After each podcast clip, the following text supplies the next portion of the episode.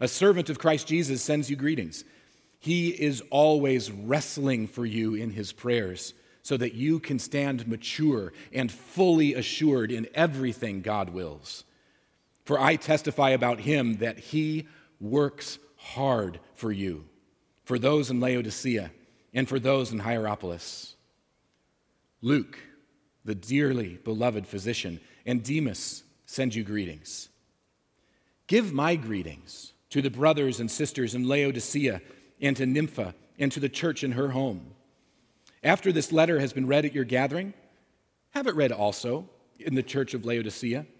So see to it that you read to them the letter from Laodicea. And tell, Archipop, tell pay attention to the ministry you have received in the Lord so that you can accomplish it. I, Paul, am writing this greeting with my own hand. Remember my chains. Peace be with you.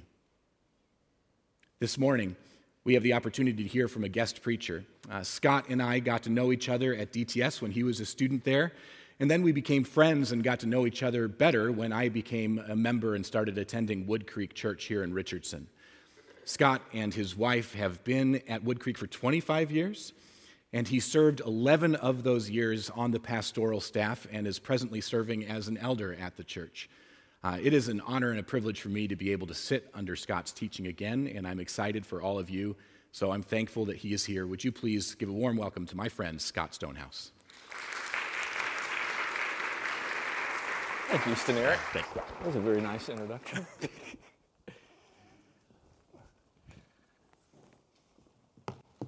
well, good morning, brothers and sisters. My family loves Olive Garden. Uh, now, I'm not saying it's the best restaurant there is. I'm just saying if there is a birthday, an anniversary, some reason to celebrate, we're probably going to end up at Olive Garden because it's a restaurant we all agree on. We love the endless supply of breadsticks. We love their soup and their salad. As far as entrees go, my standard is the fettuccine alfredo with chicken my wife loves the chicken parm. Yes, thank you very much. I appreciate. Amen. My wife loves the chicken parm. You know, I mean, we love the entrees. And when the food's done, then they bring the dessert. We like all of the desserts, and so often we will get one of each and just share them. And over the course of dinner, we will laugh, we will joke, we will have conversation, ask one another questions, we'll celebrate whatever we're celebrating. And at some point near the end of that, the waiter or waitress will bring the bill. But with that, there will be a little mound of Andes mints. Now, now the Andes mints, right, the, the Andes mints we love. Uh, they're not the main course, they're not even the dessert. But if the waiter or waitress brought the bill without the Andes mints, there would be a problem. I'm just telling you, we would be discouraged and depressed because we didn't get the Andes mints as part of the meal. Brothers and sisters, this message is the Andes mints of the Colossians feast that y'all have been having over the last several weeks.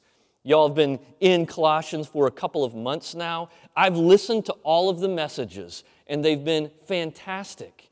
Messages talking about the preeminence of Christ and the implications of that how we are to live our lives because Christ is preeminent.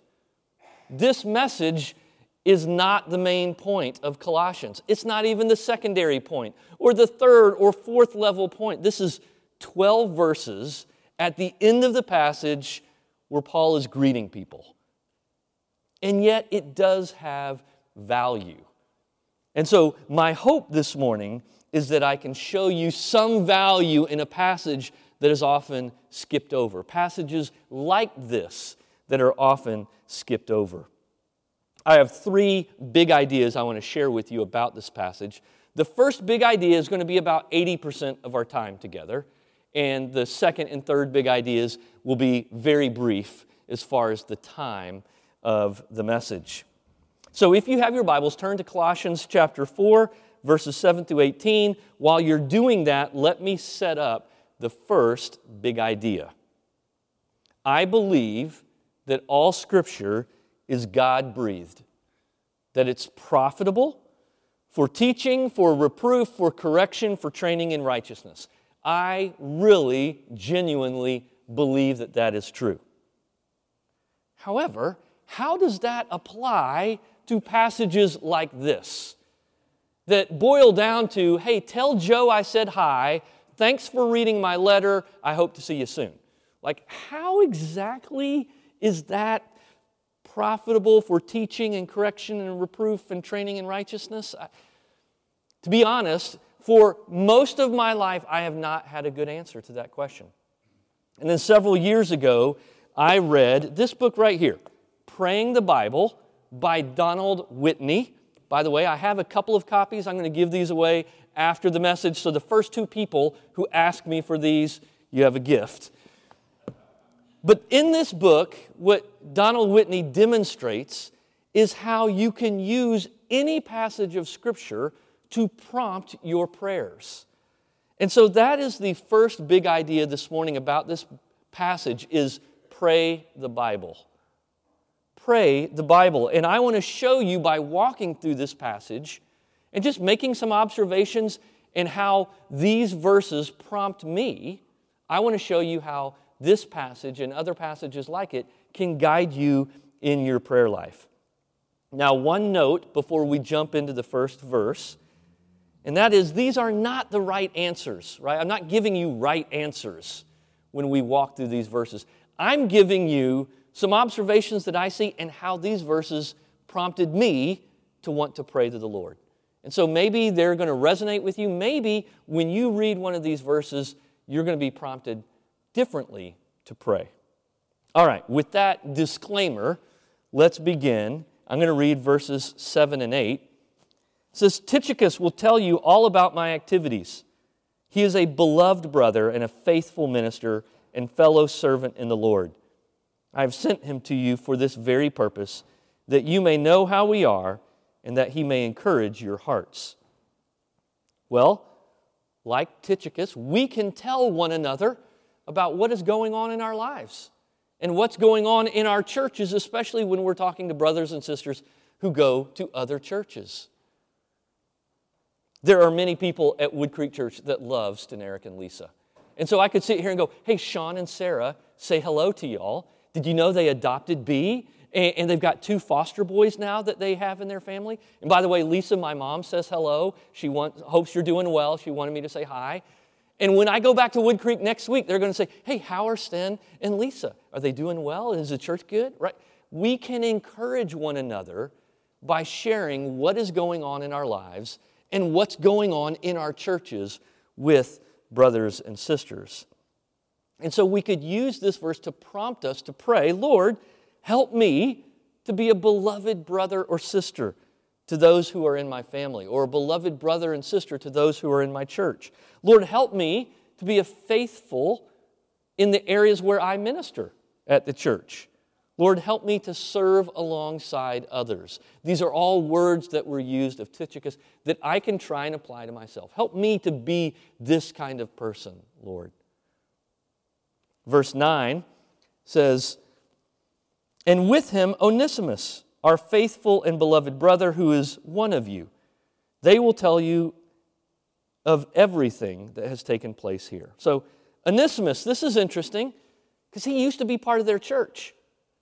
It's just the last time he was there, he was a slave that belonged to another member of the church named Philemon. And then he ran away. And somehow he bumps into Paul in Rome, becomes a believer or something happens there, right? And now Paul is sending him back not only with this letter to the Colossians, but a letter to Philemon. Okay, the first thing that comes to my mind is awkward, potentially dangerous for Onesimus. Has that ever happened to you? Has someone ever left your family or left your church under bad circumstances. And can you imagine how awkward or difficult it would be for them to come back? And if they did, how would you receive them? we can pray, Lord, help me to be faithful. Help me to be a beloved brother or sister like Onesimus. Lord, help me to receive those who come to church. Help me to be gracious and merciful. Or like Paul, we could pray, Lord, help me to be a peacemaker between the people I know and the people I love when I have opportunities to try and make peace between people, as Paul is trying to do between Onesimus and Philemon. The next verse, verse 10, says, Aristarchus, my fellow prisoner, greets you, and Mark, the cousin of Barnabas, concerning whom you have received instructions. If he comes to you, welcome him. So, Aristarchus is a fellow prisoner. That can prompt me, that can prompt us to remember for those who are in prison. Specifically, to pray for those who are in prison and persecuted around the world for the gospel. And then he mentions Mark, the cousin of Barnabas. Again, there's another interesting note. Paul and Barnabas split up over this guy. Like on an earlier missionary journey, Paul and Barnabas had gone out, Mark was with them, and at some point in the missionary journey, he bails. And then later, they want to go on another missionary journey. Barnabas wants to take Mark. And Paul says, nah, not a good idea. And Barnabas goes, I want to take Mark. Paul says, not a good idea. I want to take Mark. These two godly men who had served together very effectively for the sake of the gospel split over Mark. Barnabas takes Mark, Paul takes Silas, and the ministry continues. Now, we don't have all the details of the story, but what we see here is years later, now Paul is writing to the Colossians because he's working with Mark in some capacity, and he's saying, Hey, you've already heard, I've already told you this. If Mark shows up, welcome him, help him out, right? Have you ever felt, or do you currently feel like you've failed God? That you've just made a mistake that you can't come back from? That God would never want to use you now because of what you did before. This is a beautiful reminder that we can come back from failure. That because we mess up, God doesn't discard us. We can make mistakes in ministry, we can mis- make mistakes in our life, and God will still use us. And so we could use this to prompt us to pray Thank you, Lord, for not discarding me. Thank you, Lord. Help me to believe that. Help me to believe that you still want to use me. Lord, help me to welcome those who are sent to us, even if they might have failed before. Verse 11 says this And Jesus, who is called Justus, these are the only men of the circumcision among my fellow workers for the kingdom of God, and they have been a comfort to me. We don't know about, about Justus, named Jesus, but we can use this verse to say, hey, I want to be a worker for the kingdom of God. Lord, help me to be a worker for the kingdom of God. And help me to comfort others, just as Justus comforted Paul. Verses 12 and 13 say this Epaphras, who is one of you, a servant of Christ Jesus, greets you always struggling on your behalf in his prayers, that you may stand mature and fully assured in all the will of God. For I bear him witness that he has worked hard for you and for those in Laodicea and in Hierapolis. So, like Epaphras, we can pray, Lord, help me to be a servant of Jesus. Help me to struggle, to work hard in prayer, that others may stand firm in their faith, that others may be fully assured in your will. We can also apply that to ourselves. Lord, help me to stand firm. Help me to stand mature in my faith and in the assurance of your will. We can also pray for other churches. He mentions Laodicea and Hierapolis. We can pray for other churches. Do you do that? Do you pray for other churches? May I make a request? I go to Wood Creek Church. I would love for y'all to play to pray for Wood Creek Church. just as we pray for you. I have friends who attend other churches in the, in the city, outside the city. I have friends who are on the pastoral staff at other churches in the city, outside the city, and I pray for those churches. So you can know that there will be some people at Wood Creek Church who will be praying for Trinity Fellowship Church on a regular basis. We can do that. Verse 14 says, Luke, the beloved physician, greets you, as does Demas. Luke, the beloved physician, immediately makes me think I should pray for doctors and nurses, for all those first responders who help keep us well, and when we're not, they take care of us. Demas, unfortunately, we know a little bit more about him. In Paul's second letter to Timothy, we find out that Demas deserts Paul. And that can be a prompt for me to not think that that can never happen to me. So, Lord, would you keep me close? Father, would you hold on to me when it's hard for me to hold on to you? Keep me, Lord, from deserting you. Verse 15 says, Give my greetings to the brothers at Laodicea and to Nympha and the church in her house. Nympha, we can pray, Lord, help me to open my home to others for the sake of the gospel. Do you open your home? Do you show gospel hospitality? Hospitality for the sake of Jesus. Now, I think that can be easy for some people, not so easy for others.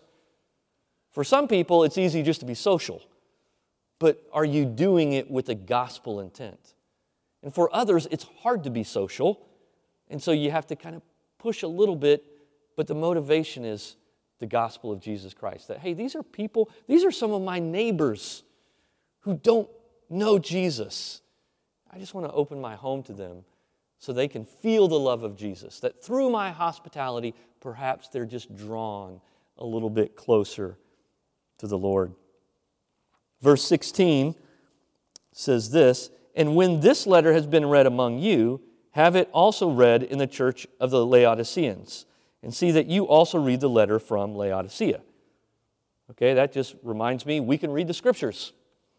Okay, simple enough. I didn't get much out of that verse, and that's okay sometimes, right? You just keep going. Verse 17 says this And say to Archippus, See that you fulfill the ministry that you have received in the Lord. We don't know much about Archippus, but we know that he has received some kind of ministry in the Lord, and Paul is wanting the Colossians there to encourage him, to challenge him to fulfill it. So, my question for you is Has God given you a ministry of some kind that you need to fulfill? Do you need someone to challenge you? I know the Lord's asked you to do this. Do it. I know you can do this. You have this gifting. I want to encourage you in it. Fulfill the ministry that the Lord has given. Or perhaps you need to go, I know the Lord's given me a ministry. I need to fulfill it. We can pray, Lord, help me to encourage others, help me to challenge others. Lord, help me also to fulfill the ministry that you've given to me. And then the final verse, verse 18, I, Paul, write this greeting with my own hand. Remember my chains, grace be with you. Remember my chains. Those are powerful words. and it's just another reminder to pray for those who, right now, today, as we gather in this church, are sitting in a prison somewhere or being persecuted somewhere because of their faith in Jesus. And we can pray for them. So, that is big idea number one pray the Bible. This is how you can use a list of verses that don't seem to be teaching any particular point and use it to guide your prayers.